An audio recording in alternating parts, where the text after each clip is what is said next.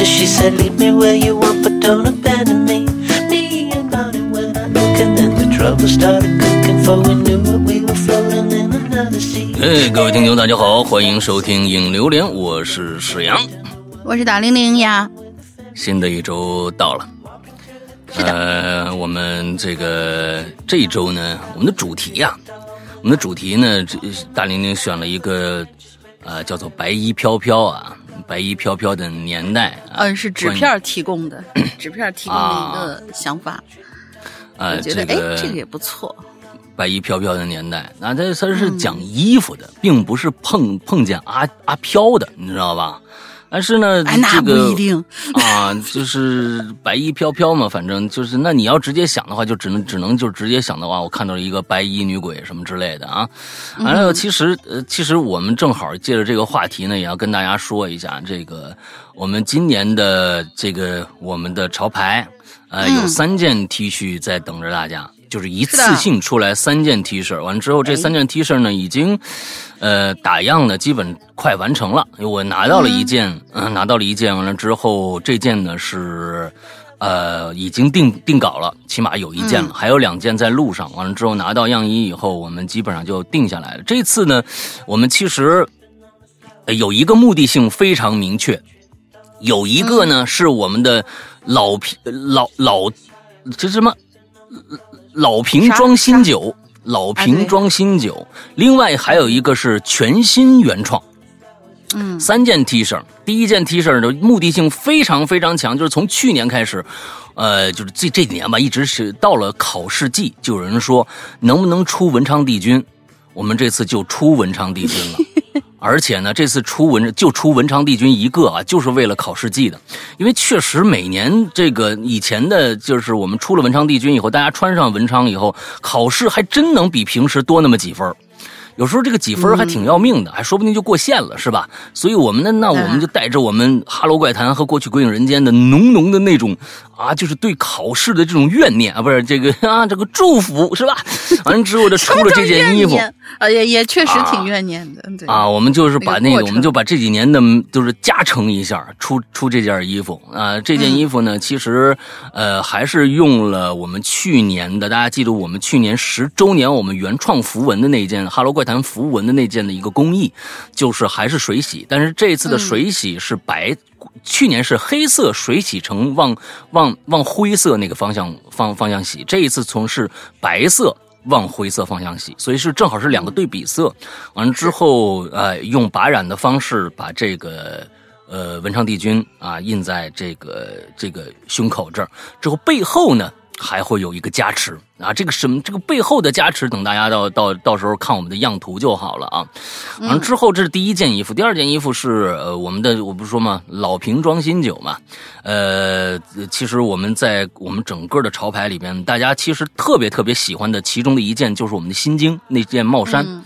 我们我们所有的衣服除了帽衫那一件衣服再版过，剩下的所有的衣服都没有再版过。而那部那个再版是一个加强版，啊，是一个整个的一个加强版，因为加了手臂上的东西和加了胸口上的东西都做了改动，而且衣服里边还有一个真正的一个三藏的一个全全画像，三藏的一个全画像。那件衣服，我天啊，我觉得那是可能我们整个我们做过所有的这个衣服里边，应该是工艺最高的一件儿就是整个用用尽了所有的能够弄的一个工艺，而且我们一直秉承一个深藏不露的这样的一个一个一个啊一个理念，在那件衣服的那个黑纱的后边才是才是三藏的那个那个整个那个画像。你你要是平常你你你把它脱下来放在那儿，你是看不到的，你必须仔细看才能看到里里衬里边里衬的黑纱后面还有一幅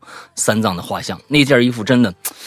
呃，真的很棒啊！我是特别喜欢那一件的。然后这次我们其实就是把《心经》又拿过来，又做了一个新的版本，就是《心经》的其中的一句话。嗯，这句话是什么？大家也请呃，这是一个 T 恤了，当然不能像帽衫那样的做的非常非常隆重的各种各样的印花或者是复杂的一些刺绣什么的，没有。嗯，这次是一个还是一个印的一个一个工艺，在胸口上有一个你们想象不到的心经的一个表达方式，是一个圆形的一个东西。那请大家期待一下心经的这一个心经的这个背后也有一个造型，其实这个造型跟文昌帝君那个造型是一模一样的。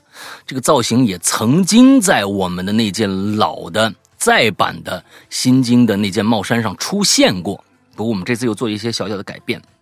这是第二件，第三件是一个全新的一个设计，嗯是是那天我们的这个啊，给我们做衣服厂商的这位啊，这这位小领导人突然想到了这样一个点，就跟我来沟通说，哎，咱们今年做一个这样的好不好？我一想，哎，这挺好的，结果就磨出了这样的一个方块一个方形的一个东西，呃，放在胸口位置，不是正中间啊，是胸口心脏的位置，呃，放在胸心脏的位置的一个一个方块这个方块具体是什么呢？大家呃，过一段时间去看我们的宣传，具体什么时候卖？我想呢，争取能够在四月底，四月底能够开考卖。试的时间之前吧。对，四月底嗯之之前卖完了之后，我们二十天的订购期嘛，完了之后，呃，就是能够争取能够让大家能够在五月底能够收到衣服，完了这不是六月份就开始高考了吗？能够穿着衣服去高考。那 那我们想的是这个这个事儿啊，我们想的是这个事儿，所以就是说，呃，这个我们争取能在四月底的时候就上上架，呃，这个让大家去去选购，尤其是这个文昌帝君这一件啊，文昌文昌帝君这一件要考试的，尤其是高考，高考是因为早嘛，比比其他的考试都早，剩下的都还好，所以就大家去关注一下就好了啊。四月底我们也会在各大平台呃跟大家说这个呃这个这个事儿的，大概在前面有跟大家说一下这个、我们这个新的一个一个一个啊、这样的一件事情吧。三件 T 恤，今天我们在我们的夏季啊，好吧。那开始我们今天的话题，白衣飘飘。那借着白衣飘飘，正好说一说衣服，也挺挺不错的啊。来吧，嗯，就这个白衣飘飘啊，就但是就是可能老大想的这个一想白衣飘飘就想到很多文艺的东西啊，但是在咱们这种哈喽怪谈这个氛围之下，白衣飘飘的，那我标题就就只能写的白衣飘飘的也许不是人，因为很多喜欢灵异惊悚的人啊，对就对这些恐怖的角色肯定都不会陌生嘛。嗯、可是呢，好像我翻了一下啊，也确实，为什么纸片那天一提出来，我说，哎，对哦，就有这样的一个元素一直被提起，但是我们一直忽略它，那就是某些穿着不合时宜衣服的一些场景，或者一些人，或者跟衣服有关的一些东西。就是好像全世界的人都是这样嘛，对特定场合一定要特定着装，都好像是惊人的共识。就是某一些场合，如果你穿的不到位，比如说你去参加一个什么比较肃穆的这种情况下，你穿的很很很嘻哈，或者说是穿一大红，那肯定就不合适，就是很诡异，会给人感觉。嗯呃，你可能不记得贞子啊、伽椰子什么的，但是一旦说起一个穿着破白裙子的女人，那你就可能你你脑子里头就会有那样的印象，或者你可能没有玩过像有一些游戏，比如叫纸嫁衣。那一个老宅里面突然出现一个穿红装的一个新娘，你会不会觉得就很奇怪？还有我们经典的楚人美啊，或者说外国呢也有啊，有什么就是那个瘦长鬼影，经常穿着黑色的衣服就那样过来，或者说从小喜欢喜欢看这种除妖的这种电影的同学，肯定一看林正英身上那黄道袍，心里面就踏实了啊，有主了。所以。我们这次来讲讲衣服，跟衣服有关的一些事情。但是我觉得可能大家一下子没有想到这么多啊。就是，嗯，我们这次投稿我还是去搬了酒瓶的，嗯，不然好像大家都一下没有想到那个点，是不是？不是啊，你你想想啊这个点，其实对大家来说不不常见。因为什么？我告诉你啊，你你你就想想，你跟你要如果说跟这这衣服搭嘎的啊，啊衣服搭嘎，但其实现在关键是什么呢？这大家现在不会对穿衣这件事情发愁了，所以大家对衣服这件事情没什么特别多的纪念的东西。要不然说，你说你你你说要是那个白衣飘飘，完之后就最多也就是看着一个什么穿着白衣飘飘，见着见见过这个啊灵异事件。另外一个确确实对，确实对衣服这种针织物啊，大家现在已经不太在意了。除非呀，那那年说什么啊，我花了血本，我买了一一季买一买一个买了一件纪梵希卖三千多块钱的背心儿，完之后对吧？啊，你什么什么这个东西，那我我我这我亏死了，这什么什么破玩意儿，还不如我们楼下两块八的那件呢，什么之类的啊，就是这这这这这可能有这种记忆。那剩下的。嗯，大家对这个这种这个物件可能就没有那么多的在意了，所以大家可能想不出来。就像我上次说照片一样，嗯，就其实是一个意思，它不稀缺了。像过去，比如说五十年代、六十年代，那一件衣服有可能穿十年。一件衣服，那就是说，哦，我记我那一件老军装什么之后，哎，大家可能每一个人都有一件特别喜欢的衣服。现在你想买一件衣服实在太难，太简单了。你看着纪梵希的这件一模一样的三万三千八，你你你搜淘宝二百就有，还高仿一模一样。所以大家其实对这个东西，写赚你一一百五呢。啊，是啊，是啊，所以我是觉得它有可能就是跟上次那个照片一样。就大家可能不太在意这个方向，所以写的少。其实我觉得衣服里边还是有很多可以去，大家其实仔细想想还是能想出来点东西的。嗯，对，嗯，那你那来吧，你先说一个你的衣服。嗯，不是一般你先说吗？啊，我得想想啊，是不是？啊，呃，那个就是像是这种东西的话，因为我在文案里面写了一个，就是好像是现。也不是说现在才有的，只不过现在可能大家赋予了它一些比较文艺范儿的一些东西。可是你仔细想想，其实挺可怕的。就是古着这个东西，老大不知道对这个古着有没有什么概念？古着就是现在的二手的一些比较可能讲究的衣服的统称。哦，嗯，就是这种古着店里面买的这些东西。会比较那什么？为什么我会想到古着这个点？我说，哎呀，这个衣服这个应该挺好说，因为现在好像大家都对这种淘古着好像有一些有一些偏好。像之前纸片儿，他曾经就在一个日式的那种衣服的那种古着店里面淘换过很好看的那种呃日式古装。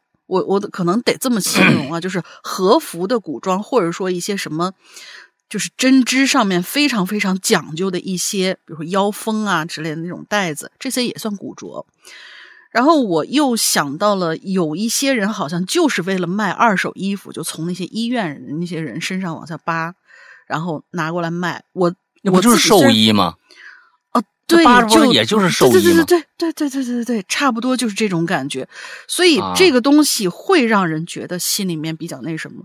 我没有买过这种二手的衣服，但是呢，我在我们楼下就是我们的呃大院的这个院长，我们叫院长这个老头家里面呢，经常会看到啊，因为他画的那些画都是一些呃花旦或者说青衣。他会去，经常会到那些乡下那些地方去，就可能戏班怎么干不下去了，我们这些衣服可能都要扔了。他说：“哎，别别别，我给你点钱，你把这些衣服卖给我。回来以后，他会套在那种就是那个人台上面，嗯，做一个参考。所以他家里面有各种各样的那种古风的那种古着。然后我觉得这也算是古着之一，嗯，因为大家都知道，就是戏服这个东西是不能洗的。”所以那一辈儿一辈儿传了好几十年那样一件戏服，哇，摸上去呃不不也没有心脏倒倒也不至于，就是看起来就特别有那种故事感，而且他画出来的那个东西，嗯，就给人感觉特别像是，就大家知道，就是 AI 这个画儿曾经。刚刚兴起的时候，有很多人就试着用 AI 做了一些，比如说《红楼梦》的那种场景，或者说大观园里面怎么怎么样，或者说纸嫁衣的一个什么东西，就有那种很很很让你觉得很诡异的那种风格在里面。他的画儿也透着一股鬼丝丝的那种感觉。这是我对这种对，这是我对衣服这件事情第一次感觉到，原来衣服也可以这么的。这么的，就是有故事性吧，或者怎么样？嗯我去他家亲眼看到过，就是你仔细看，可能也就是一些旧了的那 种，可能就是在戏台子上面后呃戏的后台装箱的那种很旧很旧的一些珠珠串啊或者衣服什么的。但是你要仔细的去想一想，这件衣服曾经经历过什么的时候，觉得还是蛮那个什么的。就我今天说的这个，可能是一个现象啊，不是一个具体的故事。就是所以会让我联说你有没有什么衣服呀让我联想到这么多？对啊没有什么。所以你看嘛，对不对？对你刚说古着，好像好像好像大家都在弄古着，这里面所有这些人，我估计这个咱们的所有群里面人只有我只只有纸片一个人干这个事啊。呃，因为我也买不到什么就是合适的二手衣服，对吧？嗯，现在其实没有没有什么人买二手衣服，因为其实嗯中国人比较忌讳买二手衣服，除非它是古董。是。你你买一件羽绒服，你去专门淘淘淘二手店，其实不到万不得已是不会去淘二手衣服的，因为尤其嗯北方，好像北方这个比较讲究，因为你不知道谁穿过。你就刚才说的那个你寿衣什么的，其实大家老一辈人的过去真的是有这个讲究。你要是鞋呀、什么的，这个的在南方，你你你你那个再名贵的鞋，你哦扔外面，我说没人的不是，没人我说的不是。国内，国内人好像还就是做这些，还还咱们聊的不就就是咱们在聊国外，那你就更没没得聊啊，是不是？咱们只能聊国内啊，是不是？你还得又呃跑国外去了我我。不是，我就说我就说往回就是从人死人身上扒衣服这种，嗯他们是当做那种什么什么进出口的那种，现在叫洋垃圾啊，以前可能就是说、嗯啊这个很潮，然后就是进一一看进口的嘛，但实际上他们都是从医院的那些什么东西上扒下来，然后进口这有听谁说的？哎呦我天哪，这呃好像一个那个变成一个变成一个主流的什么事儿了？不是不是，那那嗯也是主流一个很很很，对对对，不是主流，不要危言耸听，这样的事，啊有不要危言耸听了啊！不要危言耸听了，这个啊太太可怕了。那是我估计那也应该是多少多少年前的事儿了，应该现在现在少了吧？因为衣服现在肯定这个东西啊，少了，以就是衣服这个东西，你就算从国国外的人身上扒下来，你看看里边也写的 “Made in China”，这个何必呢？是吧？我就末的时候，我就觉得就这种事儿他这我就觉得这种事儿其实确实是啊，那个时候连网络都没嗯有呢，那有可能会发生这种事儿。现在再提这个事儿没没意思了，这这都、嗯都写的 “Made in China”，你说这都是国内的，何必去、嗯国外搞这个这这这些东西呢？是是吧？对吧？真是你好多上面都会写 “Made in China”。是吧？你这百分之九十都是 Made in China。你去你去、嗯你去美国买衣服去，你你看看，全百百百分之九十全是美美个中国的。完了之后，嗯那我觉得就是衣服这件事儿，对于我来说，我本身我就没没啥可可聊的，就是这确实是没啥可聊。我我妈倒是有，我妈有一有一条红围脖，这是她小时候哦她记忆深刻的一个。一个事儿，但是那那那个事儿就是老一辈的人那个时候物资缺乏，完了之后，尤其我妈的身世又比较呃比较坎坷，之后，嗯。所以其实他从小就是不受，他就没有没有在一个有爱的家庭里面长大，所以当当我姥爷不是我亲姥爷，给他买了嗯。平生的一件儿、第一件儿就是全新的一件儿一个一个红围脖，红色的围脖的时候，完了，同时带他去照了张相的时候，那个那个那个，她曾经我妈写写过一篇呃，相当于散文式的小说，呃，我也看过，呃，很感人。就是那个时候对一个一件东西呃的一个理解，跟我们现在完完全全不一样。你讲红围红围脖在当年是全新的，对于他来说，那在、呃当时是五几年，啊、可能应该是五八年左右吧。那个时候完了之后，呃，他从来没有呃新衣服，他他的他的脚到现在都是有点小小的变形的，因为他呃该穿，比如说穿该穿二八的鞋了，他一直穿的是二六二四的鞋，就小时候一直脚全一直蜷着，因为家里不给他买新鞋。而那那一年过年的时候，我那个我那个姥爷给他买了一个新围脖，并且带着他去再再去照相馆照了一张带着红围脖的像，那张像还幸好是当年的，虽然不是彩色的，但是我姥爷说你拿当年那个染色技术给做成一张彩色的吧。我妈一直到现在还有这张照片，当然那个颜色已经褪了，已经变成那个围脖已经快变成黑色的了。但是那那张像对于对于我妈的童年来说，那张像那个红围脖是一个。整个童年的一个写照，所以我觉得这是一个虽然跟灵异没有关系，但是起码这是我是觉得这是一件跟衣服相关的一个记忆，一个非常一个辈一辈子都忘不忘不掉的一个一个记忆。那我们现在我们的孩子可能对于买一件衣服来说，实在是觉得跟吃饭是一件事情的啊，就跟吃碗大米饭是一样的一个简单的一件事情，对大多数人来说吧，啊，所以。呃，我这儿其实我能想到的关于衣服的，就是我妈的这样的一个，呃，不能说是温暖，但是我觉得呃挺感人的一个故事。我又没法跟大家细讲这个细节啊，那就多了去了。我我这一期讲讲我妈都讲不完，嗯，所以这个那就看看大家来说什么吧，来吧。行，第一位，呃，某某妈妈。我们不要透露他小孩的名字啦。呃，某某妈妈，两位主播好。这几件和衣服沾边的事儿呢，分别是我爸、我妈跟我说的。嗯，以前有一次偶然说起他们有没有见过阿飘的经历，我爸就突然说：“哎，你别说啊，还真见过。怎么回事呢？第一次呢是在他们厂的车间里，还是白天，中午，太阳特别大，能透过窗户照到屋里。”他爸呢，在车间办公室午休呢。当时，突然看到办公室里有一个穿着白衣服、留着山羊胡子的老头啊，身材很高大，已经超过常人的那种高度了。哦，被他爸看到之后呢，很快就消失了。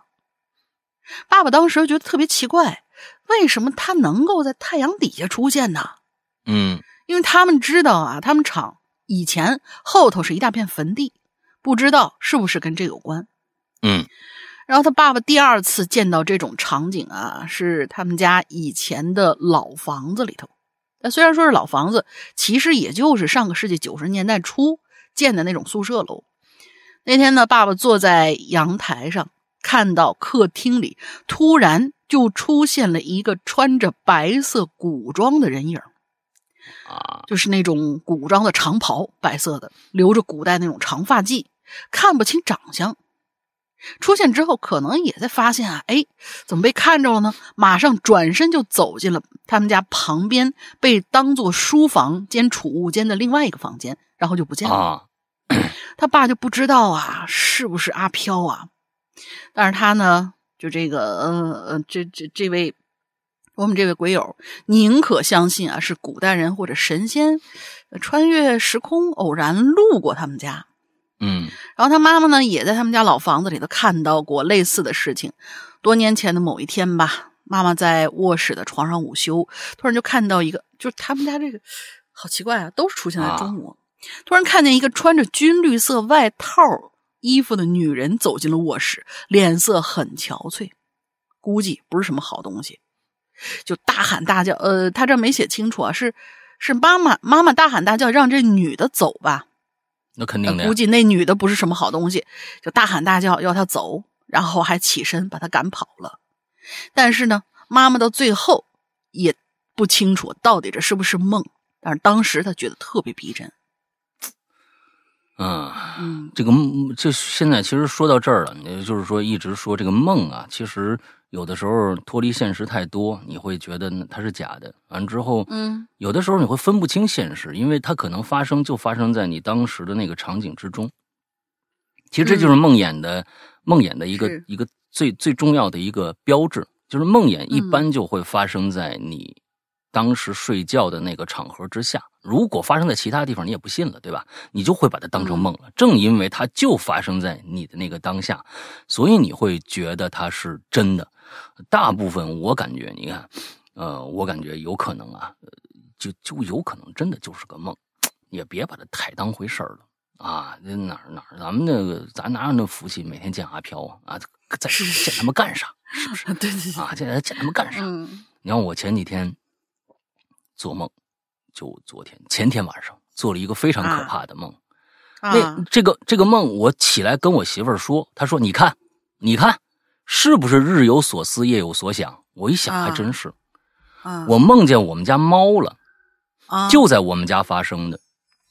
哎，我因为起我我梦着我们家，我就是起床，我忽然看发现我们家变了，就是这我是一下就知道它是个梦，就是说他我嗯我他他梦就感觉我们家那那个整个一堵墙全部变成窗户了，完了之后哦还是落地窗，完了之后我看就嗯发现我们家花花呀，不知道为什么没关门跑出去了，我说坏了。嗯我就赶紧去追他。出去以后，因为我们家外边有一个天台，一个小天台，完了之后这天台嗯外面有竖竖着那个，就是我们家是顶楼嘛，竖着那个栏杆，怕人掉掉下去，就看着呀，有一只也是一只三花，三花是黄色的那个三花，把我们家花花给引出去了。结果我一出去，那只猫就跑了。我说花花，赶紧回家。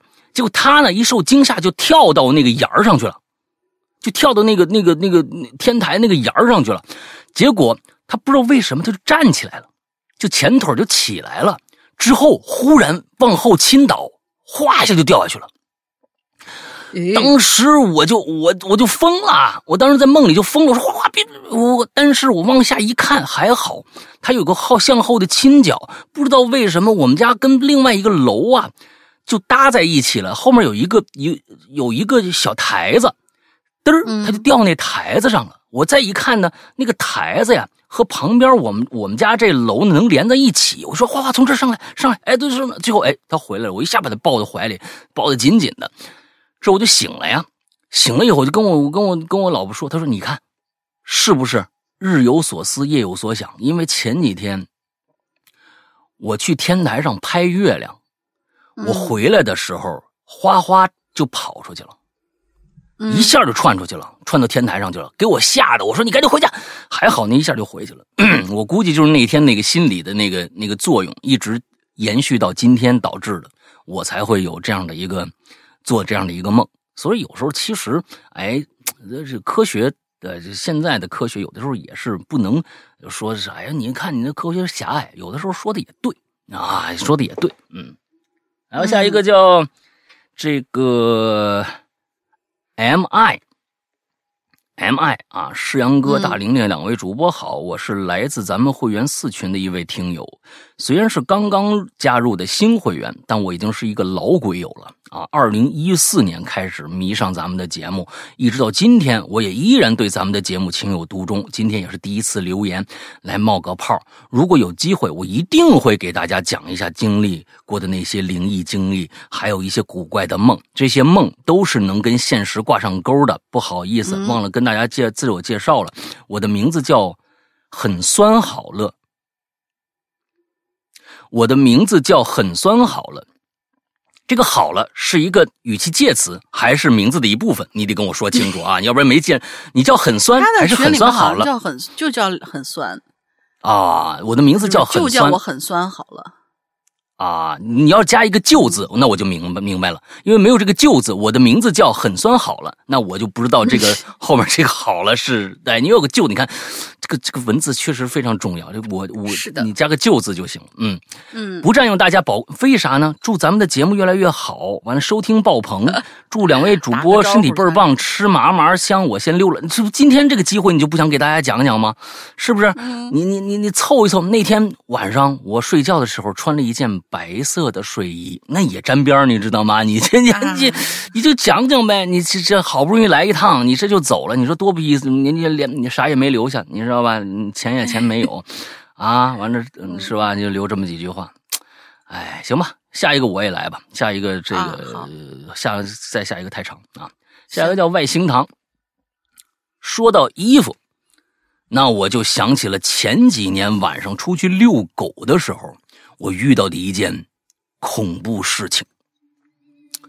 那天晚上是月黑风高啊，我牵着我们家大黑狗出去遛弯儿，路过一段城墙脚下的这么个顺城巷的时候，哎，就是顺着这城墙建的一个小巷啊，顺城巷，发现今天晚上不知道怎么的，这小巷里头啊，这路灯都没亮。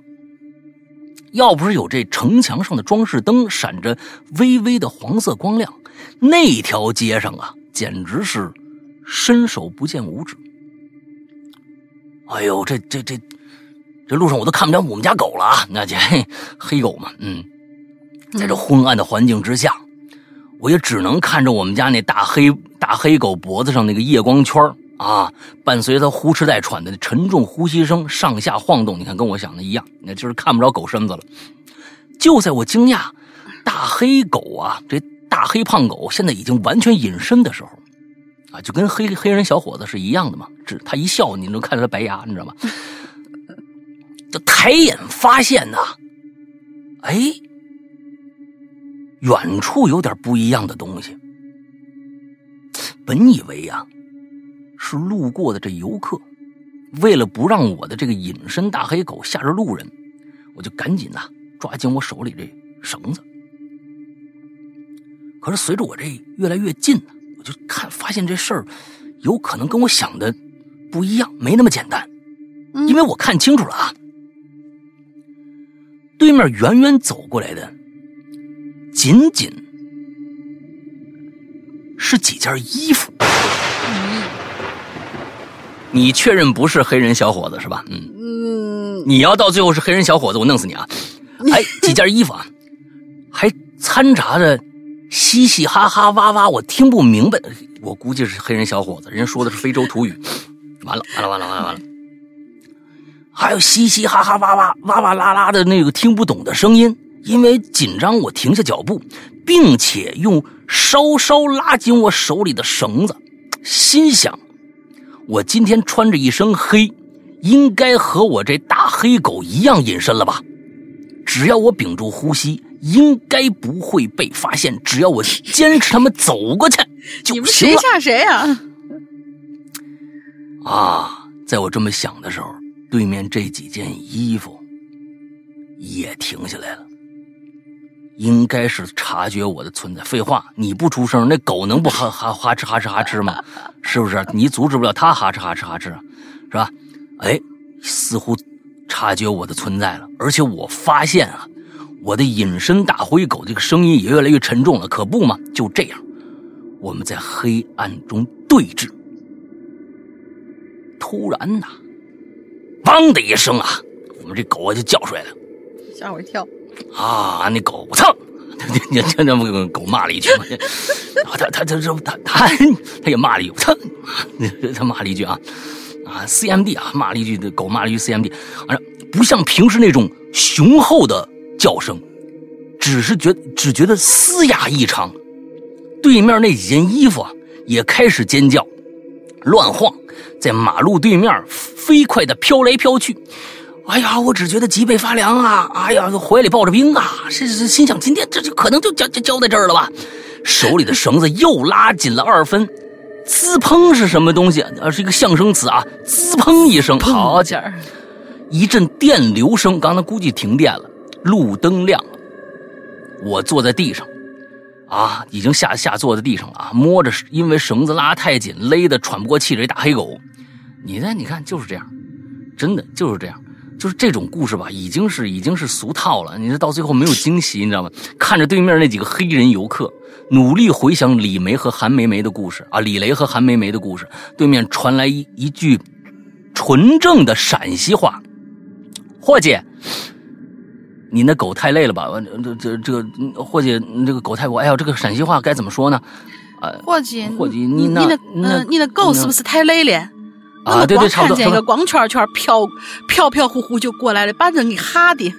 哎，差不多，差不多，差不多，差不多，应该就是这意思。哎，我低头看着恢这个恢复过来的大黑胖狗。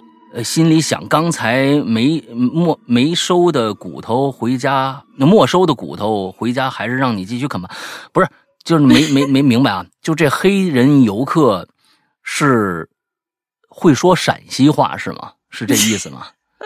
啊，你看，黑人留学生吧？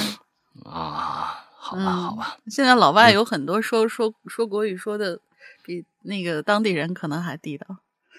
所以这个你看，这这事儿就就是不管你前面啊，就是怎么努力的去营造气氛，因为这件事情呢，已经不是一新鲜事儿了啊。上尤其是上一集说照片的时候，好像我就说过老黑的事儿，好像我就上一期我就提过，所以大家基本呢对这件事情的预预判呢还是有的，致使这个故事呢显得就没有那么那么的精彩了。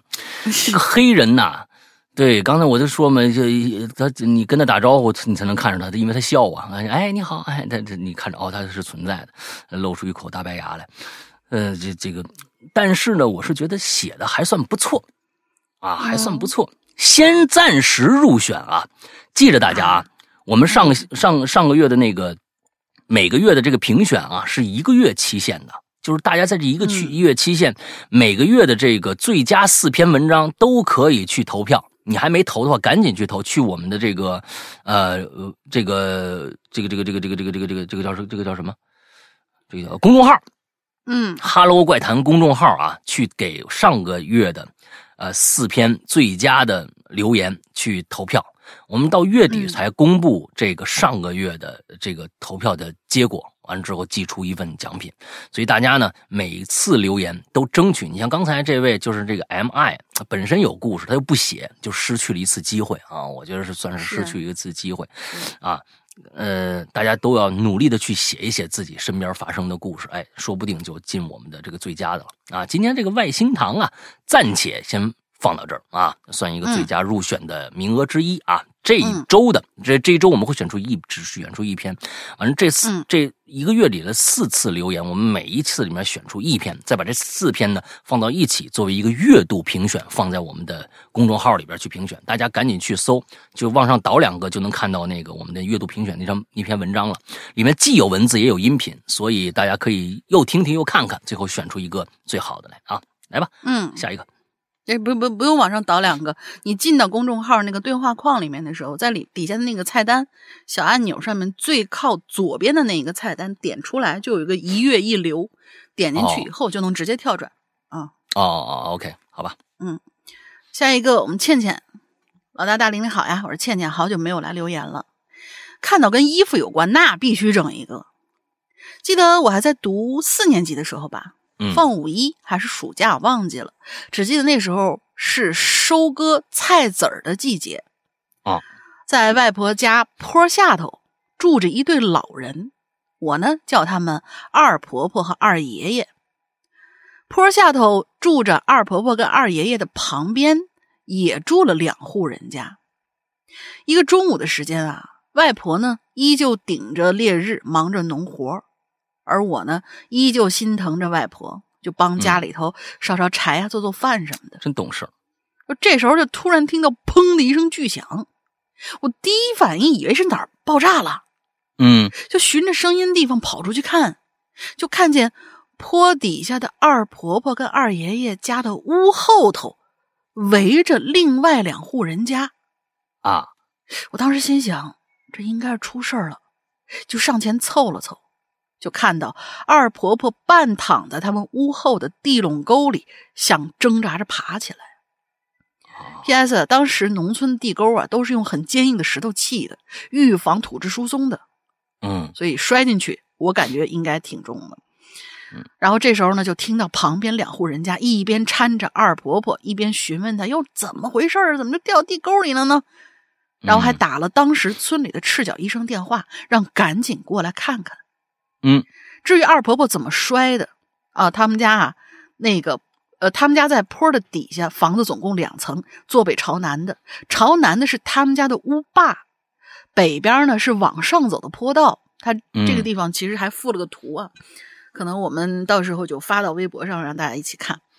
而通往他们家二层呢，就是这坡道上去有一个简易的一根根木头拼接的平台。平台的一边只有两根麻绳作为扶手，另外一边是悬空的。而二婆婆当时两只手拿着好几捆菜籽杆儿，直接经过这木头平台。而这种木头圆形的有点滑，她脚下一滑，没有多余的手去抓住两根绳子，就从另外悬空那一侧直接就掉下去了。哎呦，二层离地垄沟大概有三米多高啊！掉有一层楼啊！对呀，掉下去的时候鼻子。流就流了一点点血，这就是导致他从摔到死亡总共没有超过三个小时的原因。哎呦，嗯，而另外一个原因呢，则是村里的赤脚医生到场之后，由于资质和经验不足，上来就给二婆婆输液。我那个时候才知道，摔伤脑内出血的人是不嗯能够嗯输液的，这是非常致命的。就在输液过后半小时，二婆婆由最开始的脑袋清醒，直至后来耳朵、鼻子、口腔相继出血，慢慢的意识就模糊了。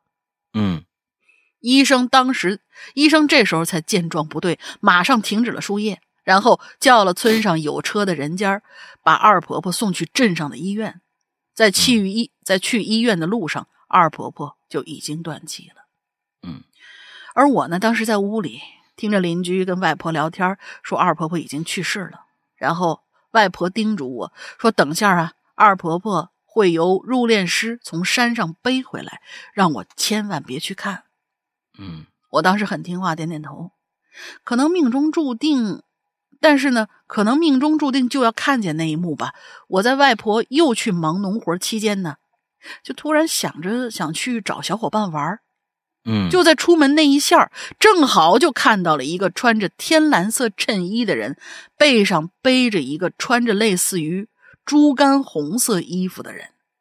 哦。由于走得很慢，我呢就看到背上的两个人，他背上那两个人手臂的衣袖背上的人不是两个人，啊呃呃那个我说的应应该是两个手臂，我说错了。嗯我就看见他背上背着的人，两只手臂的衣袖在有规律的晃着。现在想起来，特别像山村老师里头一个女孩在酒吧背上背着楚人美那幅场景。嗯当时可给我吓惨了。从那天起，我再也没去过二婆婆他们家附近，也至此留下了阴影，也再也没嗯买过红色的衣服穿了。，OK。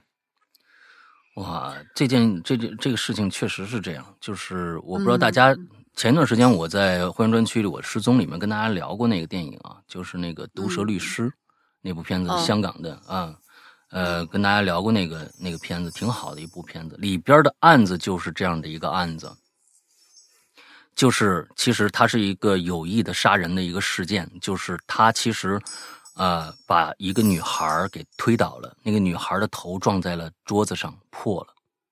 嗯之后，他是一个医生，想去害这个女孩儿，让她就觉得是误误伤，他自己撞到这儿，完了最后失血过多死了，就开始给给她灌大量的水，就跟这个输液是一样的。那个脑部受伤灌大量的水是极其致命的，极其致命的，就开始给她两瓶子水灌下去，完这这女孩就基本上是必死无疑了。所以在这儿可能通过这个故事，我给大家就跟大家也就是真的磕到脑袋，别让他喝水。咱们现在好像就就是国内有一个对吧？哎呦，什么都喝水，就是喝水治百病，对不对？啊，那个是生理期到了，那个是多喝热水。就是你这人啊，你都感冒就是多喝水，完事就哎呦你好啊累了吧？哎，喝点水。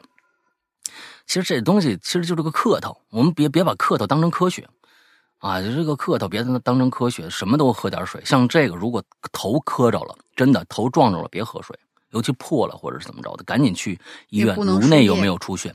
如果颅内出血的话，那就喝水就完蛋了啊！外皮没事颅内出血可就真的完蛋了。所以就、嗯就大家注意一下这个。哎，今天我觉得倩倩的这个也不错，也作为候选之一吧。嗯啊，候选之一。嗯，好，嗯，下一个叫哄星星睡觉。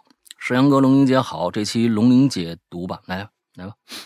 啊，你看看，就是对你刚才多读了一个，然后我这儿呢、啊刚好就是排着排着就排错了。啊红心睡觉同学，石阳哥龙玲姐好啊！这期龙玲姐读分享本人一个亲生亲亲身经历。这位同学，啊星星同学，他写的是亲生的，嗯，亲亲生的的经历嗯，古怪的一个事儿啊。故事呢跟这期榴莲其实不挂钩，但是我还是想分享一下。啊，我本人愿称呼这件事为诡异的耕地。故事发生在我小学五六年呃五六年级的时候。有一天晚上，在我爸督促我写作业，直到半夜十一二点的时候，啊，本人呢从小学习不太好啊，比较皮，所以才学这么晚是吧？所以那一晚睡得很晚。在我睡睡醒没多久吗？是睡着没多久吧？睡着没多久，你看看，就是这就是小时候学习不好啊，你到现在写这个都就你看刚才亲生的，现在呢睡醒没多久，哎也不知道睡着没睡着。睡睡睡着没多久吧，大概到了凌晨两三点或者三四点钟的时候，我起来了。反正当时外面天还是黑蒙蒙的，我呢就听见我睡的小房间旁边传来了耕地的声音，锄地，呃锄呃锄地的声音你确定不是锄大地是吧？啊？什么锄？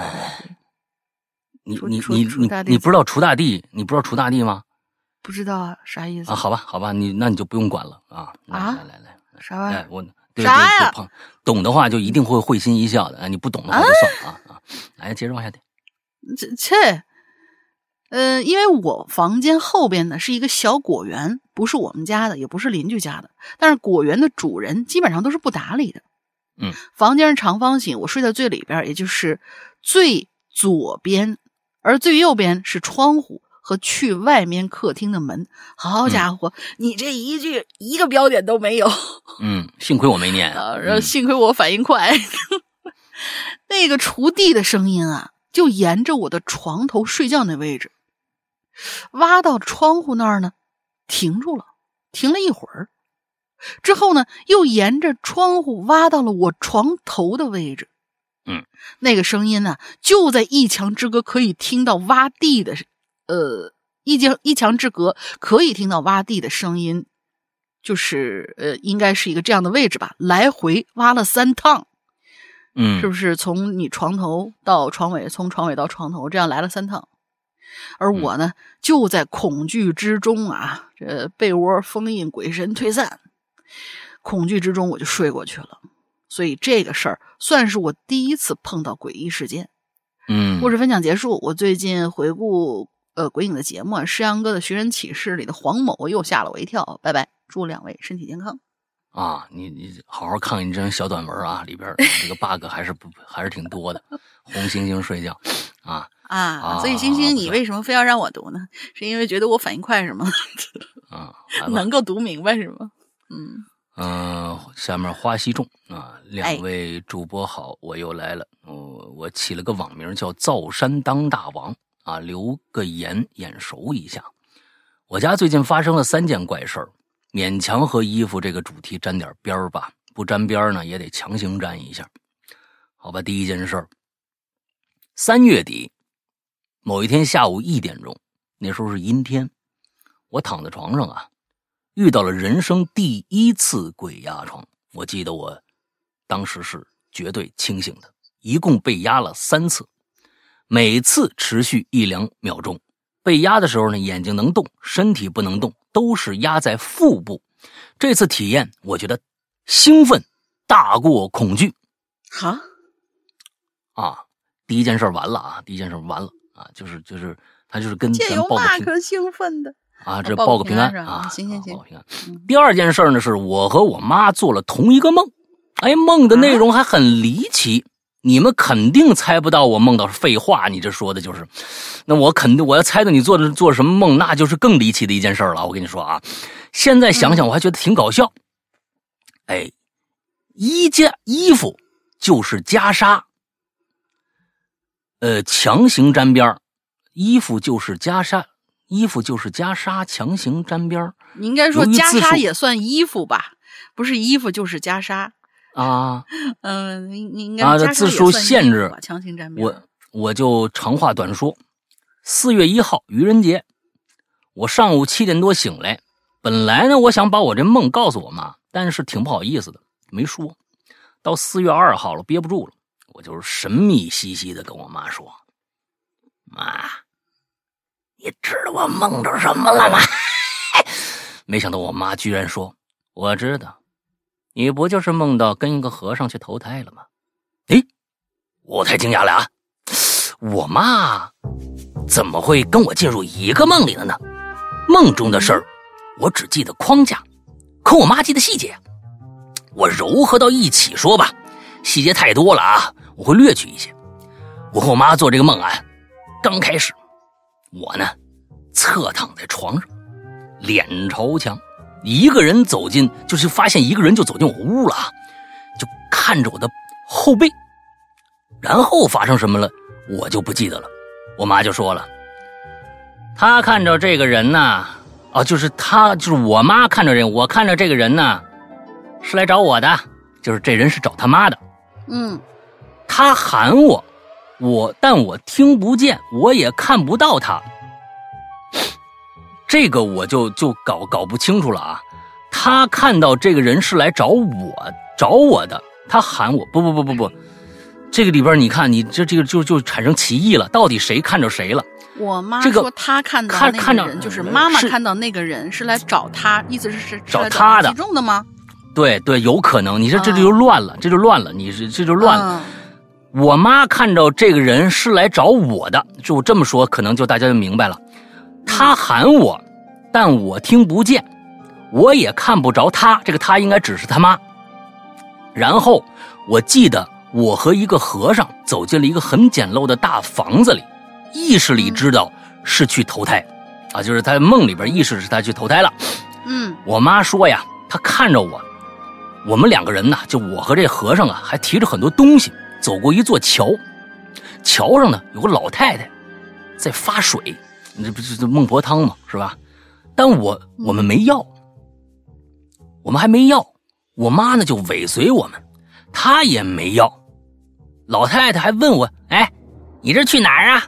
啊，哎，我就去借底儿啊，这这，啊，老太太 还问我妈去哪儿呢？我妈说，我我我去那边看看啊。老太太没没拦，我妈说过了桥有那边有一小饭馆然后左拐就看着一个跟大敞篷似的白房子，进去以后呢，他就看着我跟那和尚啊，在一大长桌旁边，啊，看一个黑皮本子。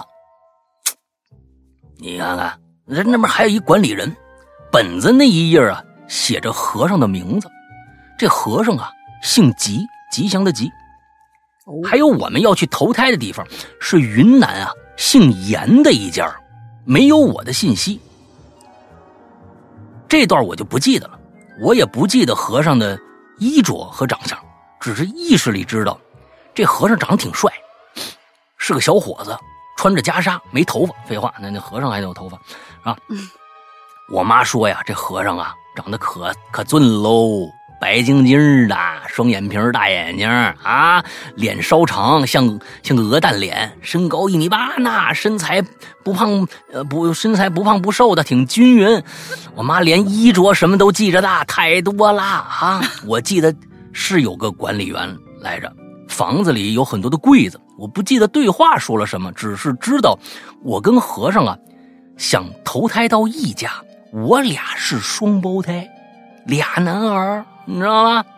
管理人告诉我们，去柜子上写着钱的地方，就是钱呐、乾坤的钱，嗯钱的地方，到那儿排队去。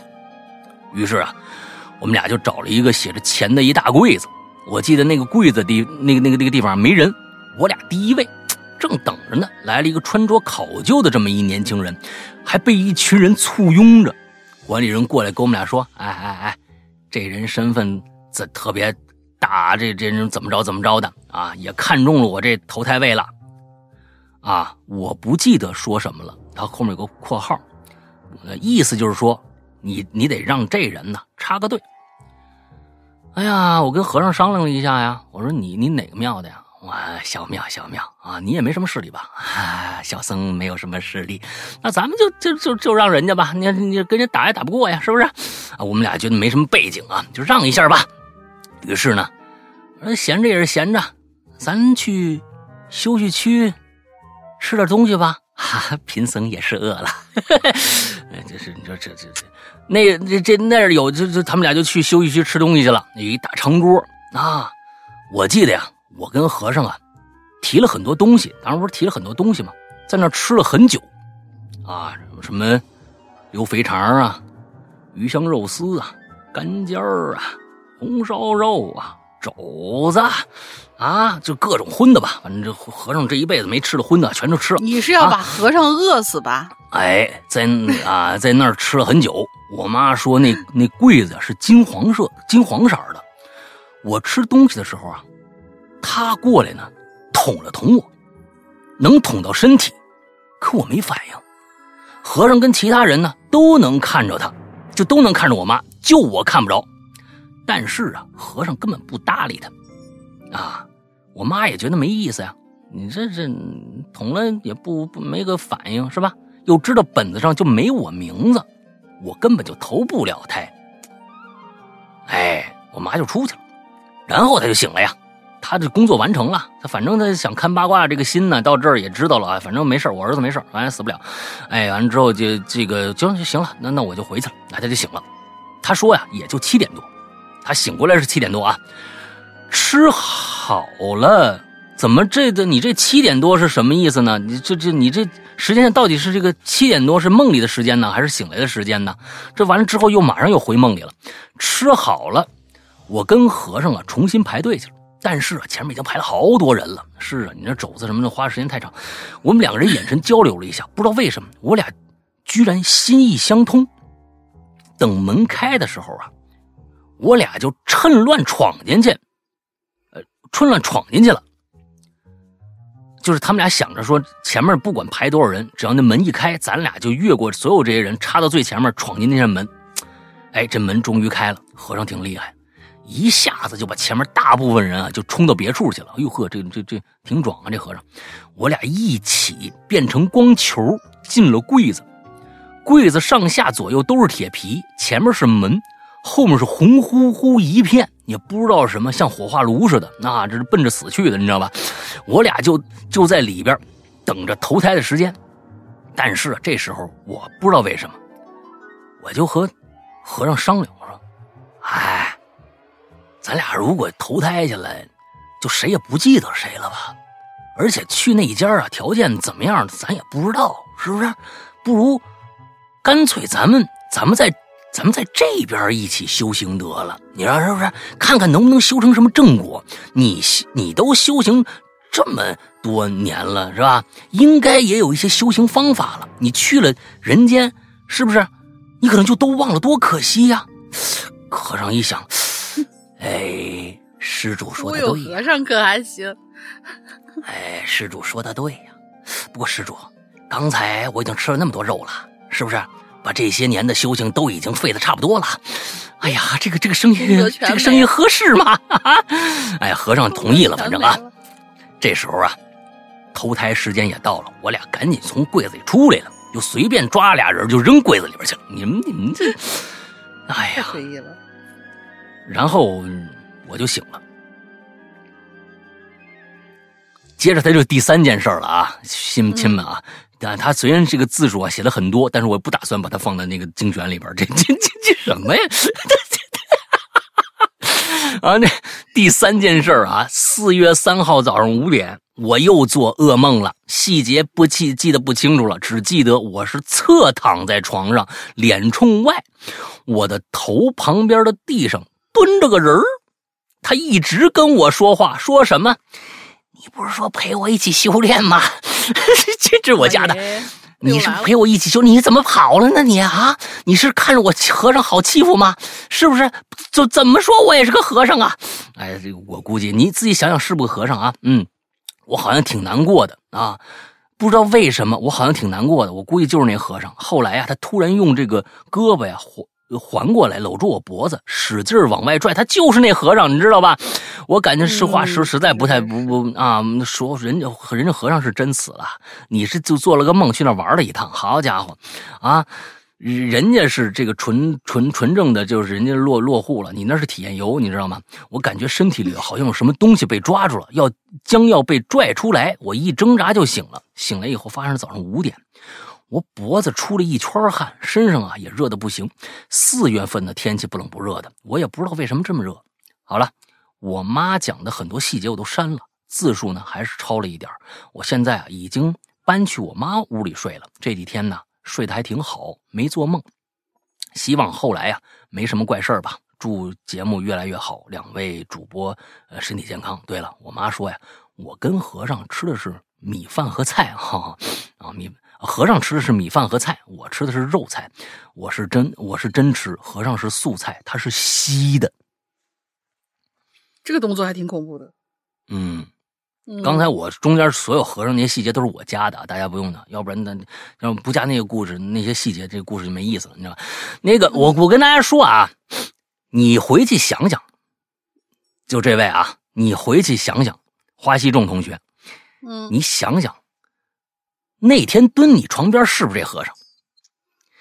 我跟你说，你这你你把人家坑了，人家本来能投胎的，你把人家坑了，你知道吗？嗯如果是真事儿的话，我告诉你，所以在任何的情况下都别都别坑和尚都别坑和尚，不要任何人都不能坑啊，亲，你这个什么 你这什么态对不起，对不？起，对不起，呃，任何人都不能坑，对对对对对，不说是和尚了，你不能坑任何，你这是开个玩笑，你当玩笑说过去了，人家当真了呀，是不是？你过去人说，哎，你这人怎么回事？开不起玩笑啊？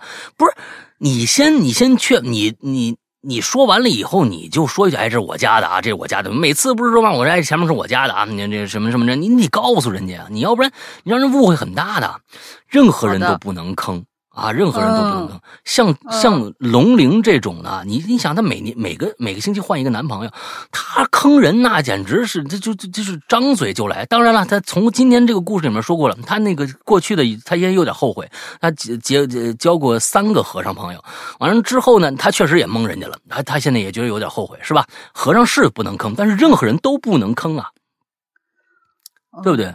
龙玲都不能坑啊。你不管你啊不管是你跟准备跟人家你交往多长时间，但是你哦你你要交往之前你就跟人说明白了，哎，咱们就一个星期啊，就一个下星期就换了，然后下星期就换了，咱就别别别当回事啊，别当别当真。你用这种态度跟任何一个人交往，人家都觉得会尊重你一点，对吧？人家起码有个选择权。哎，我最开始我就不不跟你交往了。说你要说啊，行行行行啊，那一个星期以后再说。就你这种人吧，你身边也就没朋友，你只能坑我是吧？你说的可认真了，对？这就反正是我是觉得你那谁都不能坑，你你嗯花一种真的真的有可能就是那和尚啊！你想想，你妈是个神人，我发现了，你妈上天入地，我觉得人家就专门去去去去去视察一下啊，嗯要不然人家别人怎么别人都能看着你妈呢？就我觉得有可能你妈有可能是土这个这个兼职，就是当地的土地。哎，你知道吧？当地土地爷，你知道吗？所以兼职人家花西种当兼职的，哎，兼职给花西种姐，你是兼职的，你知道吗？关 人家啊主职是土地啊，给你当妈妈是兼职的。我跟你说，那可牛逼大了，你知道吧？哎，是是是是，你看上是次上次他那个说是看那个刘丧那个里面有图片，也是他妈妈看着的，啊，图片里面有人，那也是他妈妈看着的，嗯，呃，就觉得妈妈不是一般人，故事挺多所以你妈为什么你跟你妈说，哎妈，你知道我昨天梦着什么了吗？你妈态度是，当然知道了。啊，你不是跟跟一和尚出去了吗？要是要是一普通人能这么说话吗？啊，你做梦了？你梦着什么了？可淡定了，我梦着一跟一和尚啊，妈妈也梦着啦。你这一般的妈妈都是这么说话的，你知道吧？哪像你妈那么淡定啊？我当然知道了，你跟一和尚出去了，是不是？你们俩还提一东西，对不对？过一桥啊，没喝人家汤，就过去了，那儿吃饭。你把人和尚耍了，你知道吗？哎，人人家人都啥都知道。哦，嗯，你妈不知道你把和尚耍了，你妈只看到你们俩出去吃盒饭了，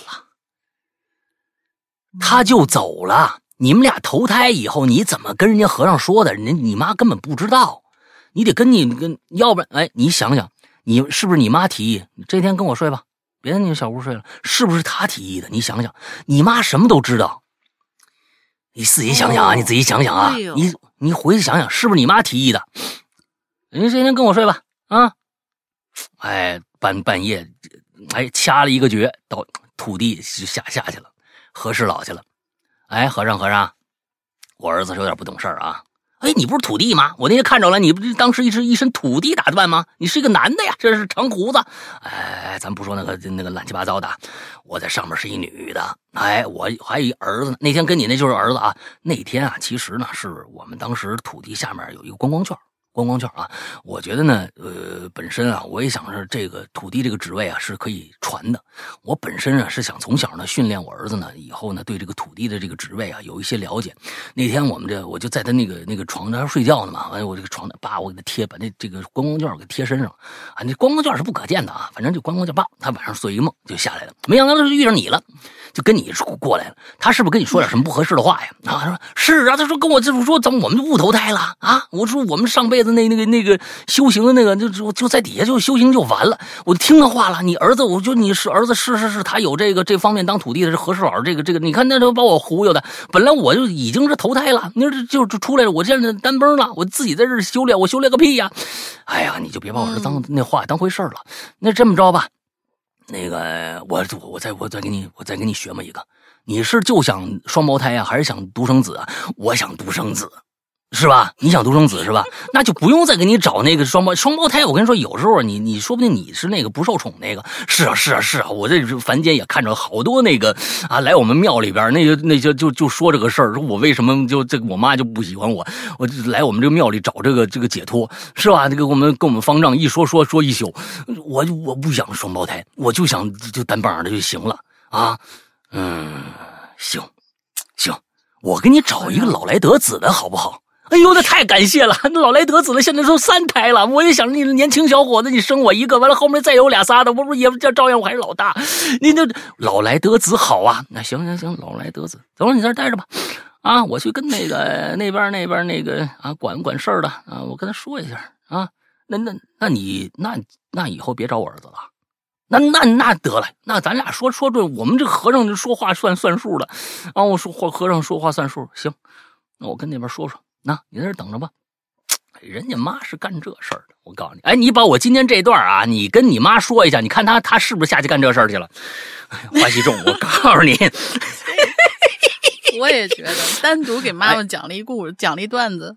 哎，你我跟你说，你真的，我告诉你，哎，你说书的，你怎么着，你就就听着一个一个就能说出这么一大段来，你这这就是合合格的说书人。好，人家和尚长这么帅，让你给说成烧饼了都。你不管是 说的多帅，你说的多帅，他下去他也有这个困扰啊。啊，你开始是双棒的，下去那是我就想独生子，独宠我一人多好啊！啊，后后宫佳丽三千，独宠我一人，那你说你这现在都都能生三胎了啊？万一年轻力壮的，后面再有俩仨的，均沾。对，那我就让他来一个老来得子，老来得子，那你以后也说不定没啥没啥戏了。哎，老来得子挺好，嗯。你看咱们这是吧？结合 结合实情啊，落地播衍衍生。我觉得呀，老大是被这几期话题憋坏了。要不咱们下一期咱们就留一闲白儿一话题好不好？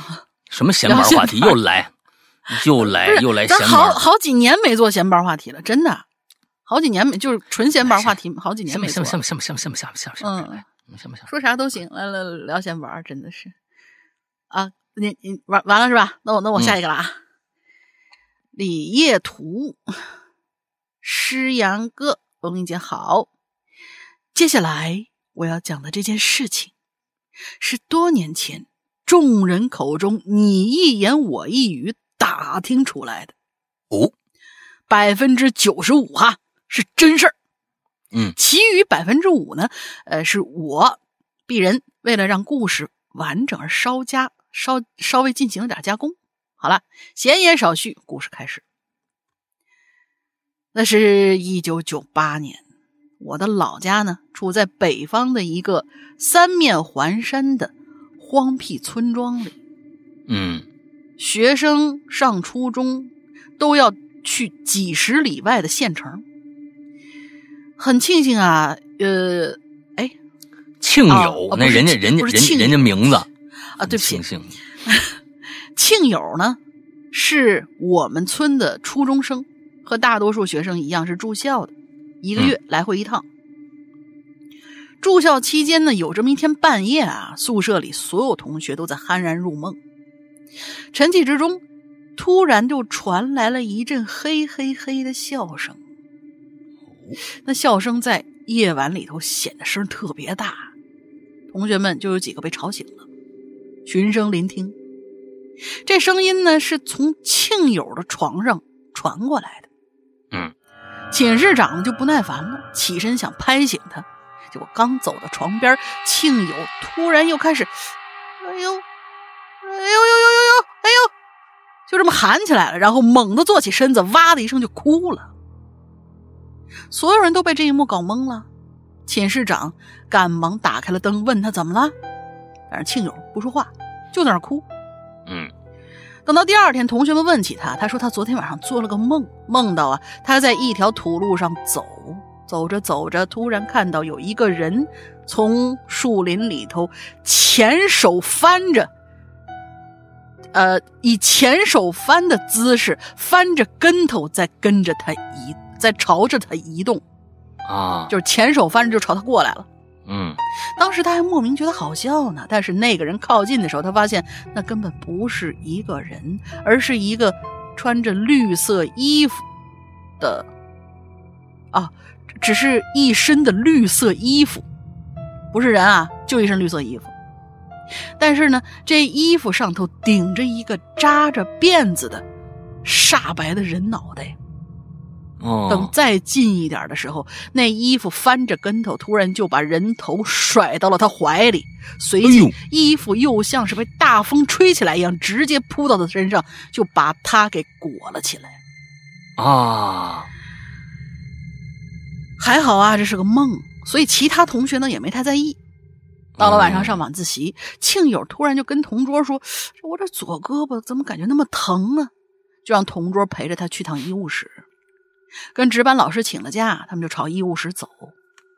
穿过操场，走到一条小路上的时候，庆友突然就跟同桌说：“那是我我我走不动了。”同桌就回头看，只见月光底下庆友的左半张脸肿得很大，还微微的泛着青紫色的光。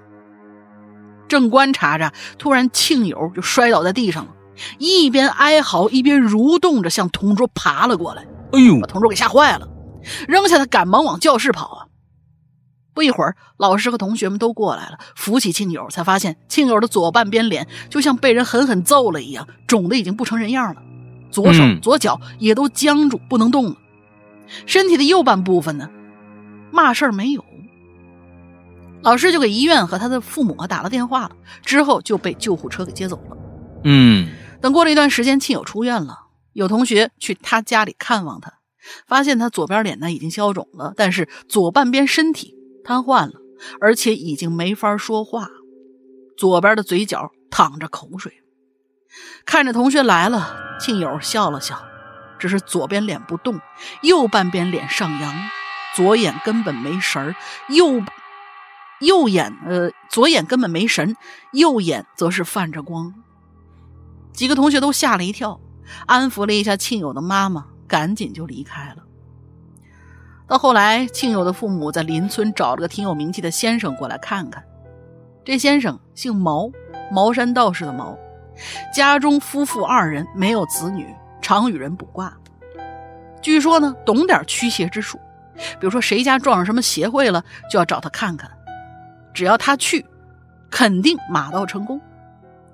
就这毛先生啊，有一特点，无论是卜卦还是驱邪，白天种地不接活，晚上才接。于是呢，那天晚上大概八点钟的时候，这毛先生啊就骑着二八大杠，背着帆布包就进了庆友他们家了。庆友父母呢就倒茶，毛先生呢就盯着庆友看，看了一会儿，面色有些凝重啊，就从包里拿出银针，还有一个碗。碗里倒上了纸灰和小米儿，拿银针扎了一下庆友左手的中指，把血滴进了碗里头。他端起碗，从灯底下看了很久，又看了看庆友，忽然就像是，呃，忽然就像是想起什么似的，把一个青色的长袍从帆布包里拿了出来，披在了庆友身上，嗯然后手写了一道黄纸符，点燃之后，在庆友身边一边绕来绕去，一边念念有词。嗯完事儿之后，毛先生再盯着庆友看，庆友也盯着他看。这时候，庆友突然含糊的大吼了一声：“走！”毛先生哆嗦了一下，嗯，赶忙就把长袍脱下来，穿回到了自己身上，扭头对亲友父母说：“这个今天晚上不行啊，等明天，明天晚上吧，拿了法器我再来。”庆友父母呢有意挽留，但是毛先生却执意要走，很快收拾东西，骑上他二八大杠就离开了。嗯毛先生在回村的路上到底经历了什么，无人知晓。后来听他老婆说，毛先生是是连滚带爬回家的，蓬头垢面，长袍脏乱不堪，二八大杠也被扔到了途中的一座桥下了。好猛啊，这个，嗯，毛先生回到家里啊，就把自己关在了屋里。他老婆使劲拍门叫他喊他，但就是不搭理。他老婆透过窗户往屋里看，发现毛先生正在慌张的写着一张一张的黄纸符，写完一张就往自个儿身上啪一张，直到贴的满身都是黄纸符。哎呦，好猛啊！后来呢，庆友死了。人们说啊，有一天庆友的父母给庆友喂饭，喂完之后呢，去干农活了。晚上回来，发现庆友不见了。第二天，人们看到庆友被淹死在了桥下的河里，河水挺浅的，庆友的左半边身子深深的陷进了淤泥里。人们在岸边发现庆友是被拖过来的，因为河沿上有两道斜尖儿被拖动时候划出的痕迹。嗯，毛先生不久之后那是翻着头脸朝下对应该是拖进去的。感觉就像是背着，但是呢，他这人比较长，然后鞋尖冲下，嗯，然后背着嗯一直拖过来的。后来呢，毛先生不久之后呢，也带着他老婆离开了村子。至于去了哪儿，没人知道。有人说他回山西老家了。好了，字数所限，不呃不敢细细描述，只能流水线般的讲了，写的不好，见谅。哦，我觉得你今天呃写的非非常好，这肯定是今天中稿的最大的竞争者啊！我我我觉得也是。哇，这个真的好邪性啊！就是其实哦是是是是是，他这个邪性就是有益于其他的，因为第一个他在梦中见到的嗯那个绿色的一身衣服滚过来，其实那身衣服相当于是滚过来的，上面有个头，那个头给甩进他的怀里。我。我觉得滚过来还好，他是他是前手翻的那么翻过来的，是他不就是滚的嘛？前前前手翻就是那样滚滚滚滚滚，一直从从远处就滚过来嘛。啊完了他之后，他头就甩到对方的。其实整个这个，你要知道，有的时候我们经常听到的一些，比如说我们印象当中最主就是，比如说过去一眉道人啊，我天，嗯那是成功成功人士来的，只要他出马，怎么着怎么着的。但当有一集，你那个我觉得最恐怖的，比如说当有一集你忽然发现一眉道人的人设变了，他去给一个人看回来以后，他自己。害怕到往自己身上贴满了符咒的时候，那个才是最恐怖的。他虽然可能没有鬼，但是他的那个紧张情绪，把自己贴了一身的符的时候，那个比见着鬼还恐怖。是是是是，哇，那个那个，就刚才他说回去在这一个一盏小灯下，自己咔写完了尿肉，啪往自己身上贴，那个情景真的很很瘆人。我觉得那个那个情景真的很瘆人。哦，这个好猛啊！哦好猛，这个好猛，这个真的好猛啊！对对对但对对，他其实没说，就是这这个鬼是怎么来的？有很多就是为了说明啊，就是说他在河沿上碰着什么，这儿前天死了一个人啊，就就就啊，就是你可能就是这个人，他没有说，就是没来历的，突然就这样了，更可怕我。觉得没来由的更可怕，嗯，更可怕。有有有有仇得报的那种，有招有落那那个，反而就觉得哎还好，你至少你知道你去努力往哪个方向，你可能给他烧点纸安抚住了也就行了，最多是多多送两趟，但这个你不知道哪儿来，也不知道怎么送走，但是把送鬼的人也都吓跑了，就很可怕。嗯，好吧，下个两个吧。木木，嗯老大好，大玲玲好。身为资深指甲衣玩家，我突然想起一件事儿，不仅这期能沾边儿，一字诀的时候也能沾边儿。事情是这样的：某一日的晴天，戴着耳机听咱们节目的同时，蹲在门旁的鞋橱收拾鞋子。由于鞋橱的门打开后影响视线，加上耳机隔音不错。无意转一下头的时候，我从斜橱门的缝隙看到一条穿灰色裤子的腿进屋子了。咦，我以为是我们家老头儿去拿东西，就没在意。等几分钟以后去外边洗手回来再问，并没有任何人进屋，并且我们家当天也没人穿灰色的衣服。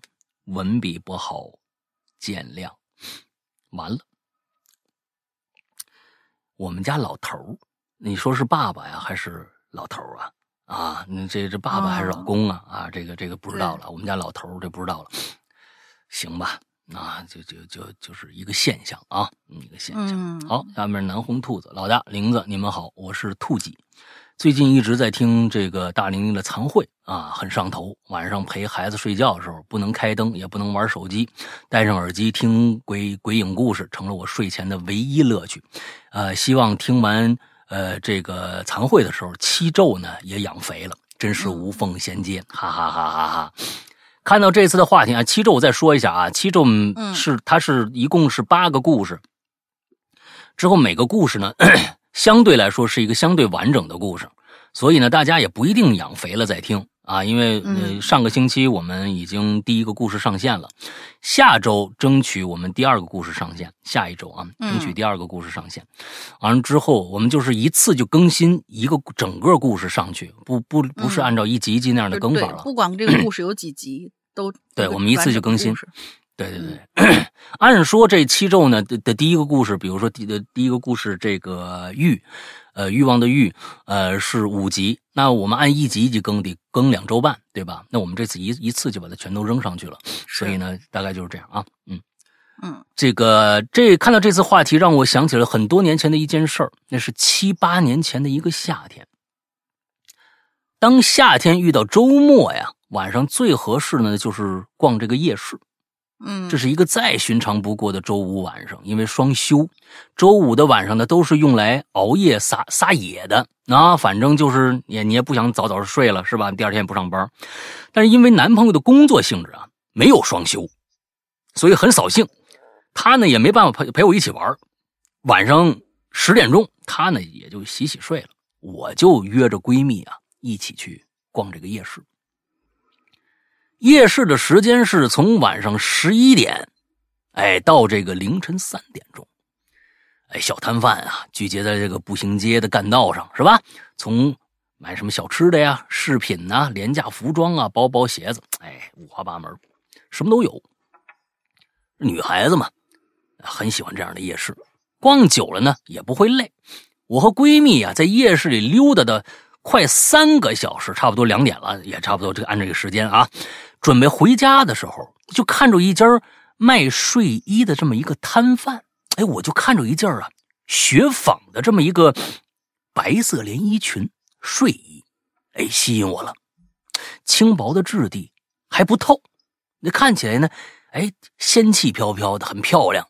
我一下就喜欢上了，就和老板讨价呗，哎，讨讨价还价，哎，行，价格合适，买下来了。这个时候。就已经快三点钟了，就看着那夜市摊贩啊，陆陆续续收摊了，满满当当买了好多东西的我们呢，说是那你这个即使是再怎么着周末，他也三点也困了，赶紧回家吧，各自回家。到家以后，我怕把我这男朋友吵醒了呀，是吧？我连灯都没开，轻手轻脚在这个卫生间洗漱。迫不及待，这新睡衣本身就是睡觉时候穿的嘛，哎，试试上身效果。但是试衣镜呢，在这个客厅的沙发边上，那我就轻手轻脚啊，挪到客厅，借着客厅阳台外边这光啊，那是月光，应该是外面的路灯吧，应该是路灯的光啊，嗯慢慢往这个试衣镜前边走。此时此刻，我这个动作状态以及走路这个频率啊，我怕吵醒我男朋友嘛，所以呢，我感觉我这个姿势啊，跟飘啊差不多。也就这个时候，我男朋友好死不死醒了，估计上厕所吧，揉着眼睛，眼睛就从这卧室可就出来了。于是呢，我们就在没有开灯的客厅里装了个正着。我因为刚刚洗漱完呢，头发披头散发的，一身白色连衣裙。紧接着，我男朋友嗷啦一声：“哎呀，鬼呀！”就是一声一个惨叫啊！哎呀，说要惨叫啊，要比尖叫更接近他此时的状态啊！尖叫声啊，就是一声的，就说：“哎呀！”啊，这这这这这这啊，惨叫惨叫啊！遇到此如此突发状况，即使我明白究竟怎么回事，但也但也还是被这个男朋友的反应吓了一跳。陪着俩人，我们俩人一起叫起来了。啊！凌晨三点多啊，听着，男朋友一个男的在惨叫啊，一个白衣女鬼也在惨叫，是吧？你说这个好笑不好笑啊？是吧？你看，还还还是还是押韵的啊。第二天啊，我们仨仨人晚上一起聚餐的时候。我们仨人呃，就还是那闺蜜吗？是吗？啊，她带着把这事儿呢，男朋友啊，把把这事儿呢告诉闺蜜，闺闺蜜笑得直不起腰来。男朋友则在一边啊喃喃说：“你说大半夜的，我睡迷迷糊糊的，你说出去啊？我睡前啊，我跟他一个习惯，我我我听那个听那鬼影，我听那个黄条，我挺喜欢那故事，又听一遍。黄条不就穿一身白的吗？半夜三郎完就说他那也没开灯啊，从旁边那那床上就起来了。”我这这起来大半夜的，我出来我看着我们家站一黄条，那我不能吓死啊？是不是？啊，能不吓人吗？啊，闺蜜先生说，哈哈哈，真有这么好听的故事吗？也给我听一听吧。没听的小小小伙伴赶紧去翻一翻呀，什么之类的啊，就说这种事啊。嗯嗯嗯。啊，说那那就咱们就啊，昨夜一起逛逛夜市，你买那件是，他说的确有点吓人啊，就说这闺蜜就说你昨天晚上买白色睡衣确实有点吓人，像不像贞子啊？你还披着头发是不是啊？边说还边模仿贞子的动作啊。我说那谁会想到他那会儿从屋子里出来呀？啊，闺蜜说你大半夜回家不开灯才奇葩吧？我说不是啊。我这出租房子门很少关，我怕这个客厅灯一开吵着他呀。啊，就和这个你一言我一语的时候啊，突然我朋友啊在旁边悠悠的说了一句话，打断了我和闺蜜的聊天。男男朋友男朋友男朋友，他就说呀，什么？哎，你等等，你等等，你刚说什么？你买一白色连衣裙？不对呀，我昨天晚上看着是一。穿绿色衣服的女的呀？咦，哎，这这个故事啊，到最后还反转了一下。哎，我们要把这个故事也放到我今天我们的精选啊，有点难，今天有点难。这俩故事都挺好的，嗯嗯，有点难，行吧？来，选吗？这这不错啊，这不错，这确实是大半夜不开灯，你这吓人捣怪的，你这个东西，这这这这太恐怖了，这谁都得吓死，你知道吧？大半夜的从那飘一人，是吧？嗯，来来来，咱下一个。嗯，下一个，下一个，温妮，老大好，玲儿好，我是最近忙的头顶冒烟，呃，头顶冒烟的妮儿。最近呢，我人生中第一个参与设计建造的房子落成了，哇哦！想象着以后会是什么样的人住进去，真是一种很奇妙的感觉。还没有喘息啊，马上就要奔赴我们准备了三个月的赛场了。在这中间抽个时间来投个稿，是一个深夜在纽腰纽约的街头，关于一件白 T 恤的故事。你一说老外，这个十有八九啊，又是那个大白牙那种。我呢，在纽约读书那几年，基本上都是凌晨两三点钟，夜色正浓的时候才会回家的。布鲁克林的基建呢，没有那么好，路灯昏黄，有些甚至都不亮了。那天是一个夏转秋的晚上，从工作室出来往宿舍走的时候，已经快三点了。路程其实不远啊，就过两个路口。第二个路口呢是一个狭窄的丁字路口，我的正前方就是校门，正后方就是通往工作室的路。在我右手边是一条没什么灯光的小路。那天还是个阴天。独自走在马路上的我，突然就听见小巷里头传出来一阵悉悉嗦嗦的声音，像是鼻息声，但是又好像不太对。你是不是碰见第一位那个 牵狗的那位了？还有树叶被拨弄的声音。我我就转头过去看啊，有一块白色的在摇摇晃，有一块白色正悬空摇摇晃晃。熬夜脑子和不舒服的隐形眼镜让我一下没反应过来，那到底是什么？就看见它一上一下，往左边一下，往右边一下，呈 Z 字形快速移动。我就下意识后退啊，身后的风声和愤怒的车喇叭提醒我，我还站在大马路上呢。我就朝着校门的方向快步走过去。学校在铁学校的铁门边上有路上唯一的路灯。没想到那白影子也冲着这边就过来了，我就手忙脚乱，赶紧找校园卡，想刷卡进铁门。余光就瞥见那个白影就在离我不远的方向了，似乎还是一件白色的上衣，但是我看不清穿着它的是什么人。就在我害怕的时候，突然我大腿就被一个力道给击中了，我就踉跄两步，才发现扑到扑中我的是一只黑色的小狗啊。小狗，呃，哎，我看啊，Are you okay? I'm so sorry. He's really friendly to people. 这时候呢，一个浑厚的男生，哎，我跟我我问你，你这练了多长时间？这段这这这段，不是没有啊？这这，我我我认认认认识认识，还好认识啊？你翻译一下啊？呃，你你还好吧？Sorry，呃，不是那个，抱歉啊。呃，这个小狗它对人挺友好的，就是没有说伤害你的意思，是这意思。哎，行行行，可以可以可以可以可以，非常好。嗯，这时候一浑厚浑厚男声响起啊，我顺小狗往上一看，这才发现是个黑人男生牵着一只小黑狗。可是他实在太黑了，哪怕这么近，他背着光，我根本看不清他五官，只能看见一口大白牙和上身的白 T 恤。人家穿着白 T 恤就是为了要给大家那个什么的。我估计啊，难怪我刚刚只能看到一白影子飘来飘去。我心说：“大哥，你那么黑，你还穿条黑裤子，牵条黑狗，我连手机都不看，大晚上不要这样好不好？会吓死人的。”我冲他笑笑，然后拍拍狗脑袋。那小黑狗摆着尾巴，拽着那黑人哥们儿就继续往前走了。一会儿嗅嗅左边的树，一会儿嗅嗅右边的草，那白影就渐渐的消失在路的尽头。时间仓促，我只想到这么一件跟衣服有关的事儿。如果写的不好，都怪玲儿是他催我的啊！是是是，这这稿是我约来的。问你当时是不是跟人家说的是陕西话呀？对对，我就刚才说，我说你是不是遇见是前面那个，嗯呃，跟前面那个是你你你们俩笑？你这不是也是吗？你这就是你看你这这。对方是也是穿了一身黑衣服，刚刚上面那个故事，完了拎拎牵了一条黑狗，这不也一样吗？对不对？你估计跟人说的是陕西话。认识，对啊。亚瑟晚上看不见黑，晚上看不见黑人，这真心不是段子。只要人够黑，那真的是看不见呐。啊，虽然晚了点啊，但是还是祝《哈喽怪谈》生日快乐！坐等七周第二个故事，爱你们。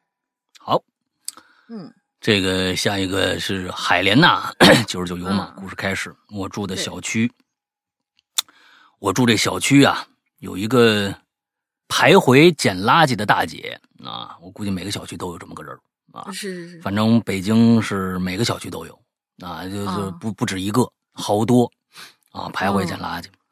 那人你不管捡什么呀，反正捡了就是他的，别人找他要，他就一哭二闹。三上吊，有一次啊，跟物业吵架，还把我们家这栋楼的一个嗯一个玻璃大门给砸了，有气性还挺大，这就属于有病啊！这就属于有病。小区每个每每个这个楼栋的大门呢都是玻璃门，居民们经常会在出门前呢对着大门啊看一眼自己的这个啊，今天这出出去啊是像不像样啊？是吧？那天我和老婆出门。老婆就对着大门照照，啊，说：“哎，老公，明天咱们一起买衣服去吧。”哎，第二天我和老婆呢逛逛商场，最后啊，我们在一家名叫“曾衣居”的店里买了老婆喜欢的衣服，一身白色女士西装。回到家里，他就开始这个试衣环节了啊，试衣拍照环节。我也就没打扰他，我我就玩游戏去了。刚没玩多久，老婆就跑过来了。哎，老公，这衣新衣服怎么感觉有点不习惯。我听这话就懵了，我说什么叫不习惯？是衣服不合适啊？不是，哎，当时在店里穿的还行，不知道为什么买回来再穿就不不舒服，那就退了呗。你说一千多块钱衣服，你够我买好几个游戏的了，你这你这是，哎呀，老公算了吧，是不是？再去一趟挺麻烦的，不是你这人你怎么这样啊？那次我买一游戏，我说不好玩，你跟我忌讳了半天，你说你这白花钱，你三四百块钱买一游戏，你这一千多块钱衣服你不回去换去？哎呀，再跑再跑一趟多麻烦呀！而这衣服款式我还挺喜欢的，那 那我下次买买买游戏不玩，你别别说我了。哎，行行行，嗯，上面都是我家的啊，就这样过了一周。晚上呢，我和工坊的同事一起来到给我老婆买衣服那商场吃火锅，路过曾一居，哎，就发现这商店已经关门了，贴了一大封条。可是当时我们可没想太多啊，火锅吃一半，就听到另外一桌这客人呢聊天哎，你知道吗？咱们那个厂里面那。曾一居给查了，说全是二手货，哎，而且啊是从死人身上脱下来的衣服。昨天那个，现在还有真还有这事儿啊啊！昨天警察就把那那店给封了啊，不知道哪儿那你说那 就那店里买的那个，你不知道哪些倒霉蛋就买回去了，你多晦气是不是啊？你昨天那个警察引店，听说那个有人买那那个衣服啊，没过多久。回去穿上，就自杀了，而边照镜子边自杀，拉脖子，多可怕呀！听到这儿，我立刻给我老婆打电话。老婆接起电话，语气非常平静，问：“嗯，老公，怎么了？又买游戏了？” 我就问他：“我说，我说你在家吗？啊，在家看电视呢。哎呦，看来没问题。我说，哎，那个老公，你想吃点什么？我给你带回去。嗯，烤串。哎，行行行行行。哎，聚会结束，我就给那个给那帮酒量差的呀，你又要喝那帮酒鬼啊，叫了车送他们回去。以后我拿了一点烤串就回家，打开门，老婆呢正坐在沙发上看电视呢，我可就没敢进去。老婆穿着那身西服坐在那儿，呵呵呵的对我笑。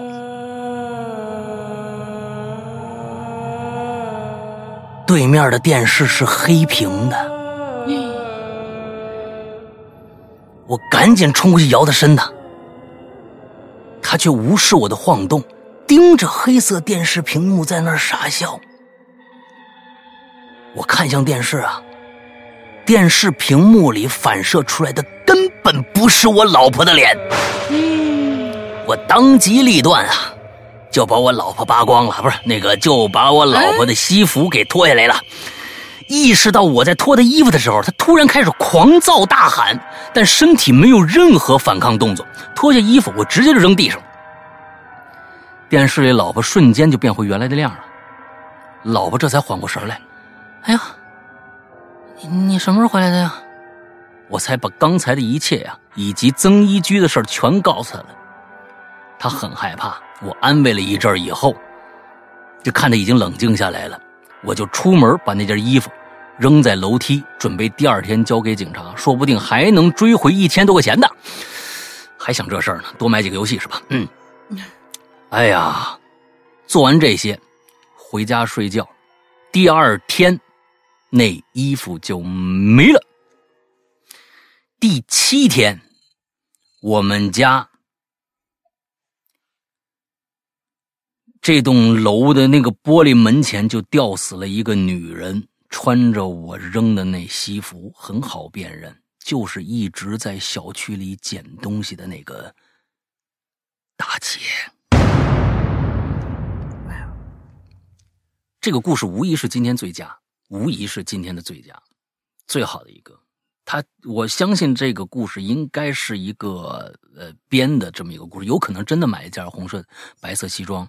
或者什么东西，但是，嗯，我相信是一个假故事，但是真的很棒，从开始最开始为什么要铺铺垫那么一个大姐，到最后大姐最后死了。呃，当然，我们希望在现实生活当中没有发生这样的事情啊。呃，但是这个故事无疑是今天我最喜欢的一个故事，非常的棒。我记得上一次九十九有马就是有一篇入选了吧？上一次有一篇，他他是有一篇入选的。上一次啊，上一次我我我我看一眼啊。那你不用不用看了，嗯，好像是有他一篇的，嗯啊，呃，非常棒，非常棒，这个故事写的非常好，而且这篇故事我觉得可以再扩写一下，能够写成一个非常有意思的好故事。如果呃这个九十九有马同意的话，我想把这个故事再改一改，变成一个我们的怪藏。因为我脑子里面有已有已经有一个一个框架了，嗯，可以把这个故事再弄得更大一点。嗯，好吧，非常好的一个故事。九十九人马是三月份的，有他的一个。哦，OK，嗯，故事结束了，祝各位天天开心。我是九九有马，下次再见，拜拜。嗯，这个我觉得无疑是今天最好的一个故事，海莲娜。嗯，好，今天最后一个来，今天最后一个，Alice 酱。山哥、大玲玲，你们好呀！我又来了。上一期稿子写好了，但是没有来得及留言啊。这次又差点错过，不过幸好赶上。关于衣服的故事啊，我真的绞尽脑汁、冥思苦想三天也没编出什么好玩的故事，因为我脑子里头这套路都有点俗套。比如说什么神秘视频的衣服突然动起来啦，有人经过的时候衣服被拉了什么的，还有半夜三更看见衣架上的衣服有人站在那儿啊，还有什么什么红衣。红色裙子莫名其妙出现或者消失，再或者就是那种《招魂一》里面桥段啊，衣服突现出来了魔鬼的外形等等等等。嗨，我实在编不出有新意的故事了，所以就简简单单说说衣服相关的事儿吧。童年的时候呢，最让我浮想联翩的一个东西，就是商场里穿着衣服那种展示人偶。嗯，他们一般都画着仿真大浓妆，顶着老年妇女的大波浪。做着一些伸手或者叉腰姿势，嗯，每次陪我妈去商场试衣服，都会好奇晚上他们会不会动起来呀？会不会互相讨论？哎呀妈，这这这今儿穿这衣服真丑。有些人偶会不会因为暂时没有穿上衣服而害羞呢？我同学还信誓旦旦的说，他们听大人说过，那些人偶晚上都会动的，默不作声在商场里走来走去，模仿白天人们的举动等等。想想那画面还是有点恐怖啊！好了，没了，脑洞榨干了，主播们辛苦了。哎，这其实挺恐怖的啊！是是是是，我人偶就出来自己就那个。对，我记得很很很早以前就是有一个国产那种恐怖片嘛，叫那个朱时茂。和陈红还是谁演的？哦，对，雾宅那个人就是一个呃，就是陈红演的，就是一个服装设计师。他们家里有大量那种模，就是就是那种塑胶模特什么人台啊之类的东西。嗯，然后那些人台真的就是到了最后，这个人已经疯了的时候。呃，他把那些人台 全部都放在一个长长那种宴会桌的两边，说是来这见证我们两个怎么怎么样，我们的婚礼啊，或者见证我们的爱情什么的，就那个场面特别的诡异。嗯嗯嗯，给我留下印象很深。嗯，给我留下印象对最深的是朱时茂的表演啊！朱时茂的表演，大家是就是说，呃，尬出天际的表演啊，就是说 是是什么叫尬出天际的表演啊？你们就看朱时茂演的戏就就能知道了，就是基本上是尬出天际。尤其是《雾宅》，当时其实这部片子在国内的宣传是不少的。就他仅仅是长得帅，其他没什么了，就是他，他那部片子当时我记得应该是在，当时还是电影杂志上就开始大肆的，就国国内拍恐怖片很少的这种悬疑片，像过去的午夜两点什么这种片子其实不多啊，这种恐怖片子就就是恐怖题材的不多。圣保罗医院呢什么的，嗯，所以就。这部片子当时《雾雾宅》这个片子当时确实是啊，又有陈红，当时是当时还是红着呢啊。陈红那个时候啊，我当时应该跟陈凯歌已经结婚了吧？好像已经结婚了，不知道。嗯呃，忘了应该是结婚了，好像应该结婚，肯定是结婚了。完了之后跟朱时茂演这个戏，当时我还看了这这个电影，真的是尬出天际啊！真的哇，完全就是就是用用那个。就是戏剧的那种表演方式，就他的那套老的那种方，他对对表演实在是就是他必须给他一个动作，就是那个时候太过舞台化的那种感觉。太他一抬手一抬手就必须要抬到什么位置上，就是文化大革命那个时候就是那种宣传队的那种水平啊，我啊真的是够呛，真的就是陈佩斯真的是把朱时茂啊救了一把啊，要不然真的是嗯完了，嗯。是好了，那好吧，今天我们的我们的全部的就结束了。完了之后，我们下个星期还会换一个新的话题，具体是什么？好像说要闲玩什么之类的。啊，嗯我就我其实一直想想恢复这个恐怖的，像像今天九十九有马这样的恐怖的，还有刚才啊、就是这个。呃，这个这个这个谁的啊？那个这个这个这个啊对，李业图的啊，还有这嗯个、刚才那个，我觉得那谁的也不错。哎呀，对，就是李业图的这个翻跟头的这个哈、啊，翻翻跟头的那个真的很好啊，是啊，翻跟头那个真的很好 啊！我是哇哦，对哦，还有我都我都把这个忘了。我等我等我想想，我我我，咱们咱们一定要公正公平啊！因为嗯海莲娜是不是上个星期，是不是上个月已经得过一次了？虽然我真的非常喜欢你这个故事啊，但是这次我又忽然想起翻跟头这个故事了。我觉得还是给李业图吧。你把海是一莲娜个新人这个征用到怪怪藏里面去好了，嗯，对，然后你跟他联系联系。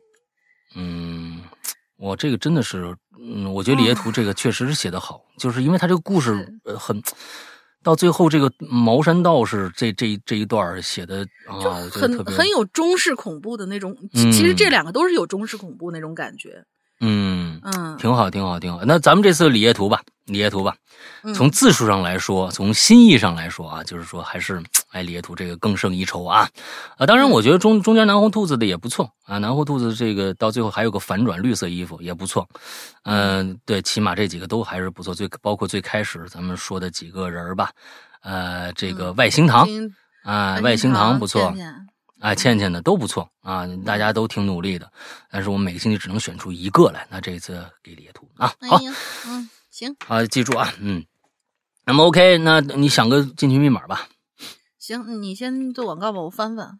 嗯那，光顾完之后还是我们的会员，希望我们大家来支持我们的会员啊，我们靠这个会员活着呢。我们的会员只在我们的 APP 里边啊那才有，嗯，之后我们的 APP 呢，呃，在苹果和安卓都可以下载，不过呢，名字还是老名字，过去的栏目名字叫做《鬼影人间》，大家搜《鬼影人间》就可以搜得到。不过在这里边还是要着重跟安卓的同学说一下，因为安卓你们也知道，各种各样的商城实在太多了，我们没办法去上传。所以呢，请大家一定去一个地方下载就好了，就是我们的公众号。我们的公众号右下角就有一个选项，就可以直接扫码下载，这是最好的一种方式。千万不要去你们的，即使是你们大手机品牌，也不一定有我们的 APP 存在，因为太多了，实在是太多平台了。呃，所以就比较麻烦，你就一定去我们的呃公众号里面去下载就 OK 了。接着还要跟安卓的朋友说一下，苹果都不存在这些问题啊。安呃安卓的朋友，因为我们受前一段受到黑客攻击，所以现在我们安卓的任何一一个人，你你只要注册新会员都是注册不了的，不是注册新会员，是注册新用户。就用手机注册新用户是注册不了的，你填回那个验证码是有错误的，所以请大家注意，就就只有一个方法，就是通过人工的办理才能注册新用户，啊，注册新用户。OK，在这儿呢，呃，嗯，这个人人工呢需要加一个号，待会儿我说。那么另外呢，朋友，如果现在有些朋友已经是会员，不管是苹果还是安卓，但是没有进会员群的话，请一定去加这个号，去进一下会员群，因为这样你就找到家了。完之后以后什么的各种各样的通知都很方便，进一下会员群。另外一个，如果大家对会员的内容啊，还有呃想加会员，完了之后，只要跟会员相关的一些事宜感兴趣的，都可以加下面这个号。简单的介绍一下我们的会员，我们的会员是日日更新的，每天都有更新，请大家注意，一定注意这个。我估计其他的一些像做博客的呃平台可能达不到日日更新的这样一个频频次。我们每天都有新新节目上，嗯，我们有很多的栏目，比如说我的失踪、大玲玲的玲珑，还有每个星期一个短短故事的怪藏，呃，还有各种的长篇故事、中篇故事、短篇故事啊，都在我们的会员专区里边会出现，有大量的节目可以供大家去听。光一个怪藏这样的一个栏目，就已经有三百多集了，所以呢。这这一个故事里边，就是长长短短吧，基本上都是十多分钟的，十分钟左右啊，或者更长一些的故事啊，等着大家。就这一个栏目，就已经非常非常多的恐怖惊悚类的故事等着大家了。那嗯呃，还有更别说其他的，比如说大家可以听到有声版的《咒怨》，有声版的《午夜凶铃》，呃，还有我们去年跟呃周德东呃一起合作的半真半假周先生啊，进去做人九十度吧，多了去了，嗯，各种各样的故事吧，呃，所以希望大家来去关注一下我们的会员服务。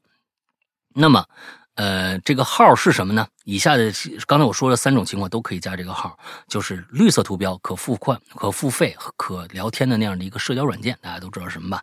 之后那一个号，大家输入“鬼影会员全拼”这样的一个号，“鬼影会员全拼”就可以加到我们的英子啊，我们的就是那个号的名字就是这个鬼影这个官微君。啊，鬼鬼影官微君啊，官官微客服，但就是那样一个号，大家加进去就可以了。呃，另外，请大家一定呃标注一下，比如说我想了解会员，我想呃这个，比如说我安卓要注册用户，大家都在你加的时候同时备注一下，会更快的通过。因为什么都不写，我们可能还要问你这个话，是您是来加会员的吗？您是来怎么样怎么样的吗？要问清，因为这个号只加跟会员相关的一些。呃，事宜，其他的，比如说你要就想进个群，微信的群只是给会员用的，普通的我们的其他的，呃，对对，跟我们节目感兴趣的，我们还有一个 QQ 群，QQ 群，这个 QQ 群是一个两千人的大群，所以大家呢要要想进群，可以加那个 QQ 群。来，大下下面就大大玲玲把这个 QQ 群的事儿再跟大家说一下。嗯，QQ 群是大家就是搜这个群号，群号是二四二幺八九七三八，二四二幺八九七三八，大家直接搜这个号，不要搜什么“鬼影人间”或者“哈喽怪谈”这样的汉字这名字，因为有很多仿冒我们的。当然大家嗯点点出来一看，一看就是一几个那种一两百人那种小群，那肯定不会是我们。我们毕竟做了十一年嘛，我们的群是一个。差不多将近两千人，已经快满员了都，将近两千人的一大群，而且不会收取，就是你进群也好，或者里边那个什么也好都，不会收取任何的费用，所以大家直接搜群号二四二幺八九七三八。嗯，完之后每一次进群，因为我们这两千人的群，如果像是普通的一些群，是不是两千人早就满了？随便进，随便进，随便进。其实我们是想保证这个群的清澈度，就是说进来的人不是为了打广告的。进来的人就是为了跟大家分享一些啊，这个呃自己的经历的啊，聊聊自聊聊我们的节目的。我们只收这样的人，所以进群是需要门槛的。也就是说，每一周我们都会有一个进群密码。为什么每次都有个进群密码呢？你必须回答你真的听了当周的留言了之后，我们会有一个进群密码。这个进群密码也是我们听节目过程中的某一个小细节，你才能知道的。这就就是进群密码。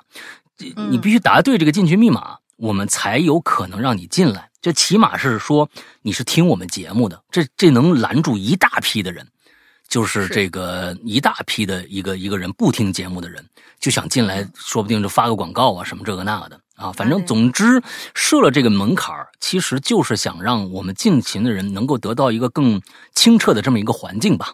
那，大家希望大家理解。同时，我们即使你答对了。这个进群密码，我们也有一些门门槛槛会考核你是否适合进我们群。但是这个考核标准呢，我们我就不能说了，因为你到时候，因为你万一做个假什么的，你可能就进来了。我们也不想产生这种误会，所以呢，这我不就不能说了。但是确实有这种门门槛槛希望大家理解一下啊，大概就是这样。嗯，OK，好吧，那我们今天的节目到这结束了。祝大家这周等一下，你这次进群密码还没留呢。哦，对对，没留呢。对，这次进群密码那就那个就是我们今天啊，在花溪众同学讲的那个梦境里边，不是说什么管理员告诉他们，让他和那个和尚去一个柜子里面等着，等着排队吗？嗯，然后那个柜子上写着一个什么字儿？刚才老大讲的时候，其实有说过那个字儿啊。嗯嗯嗯嗯，提示是八卦之一的一个、一个字儿，把那字输进去就行了。OK，好吧，今天节目到这儿结束，祝大家这周快乐开心，拜拜。拜拜。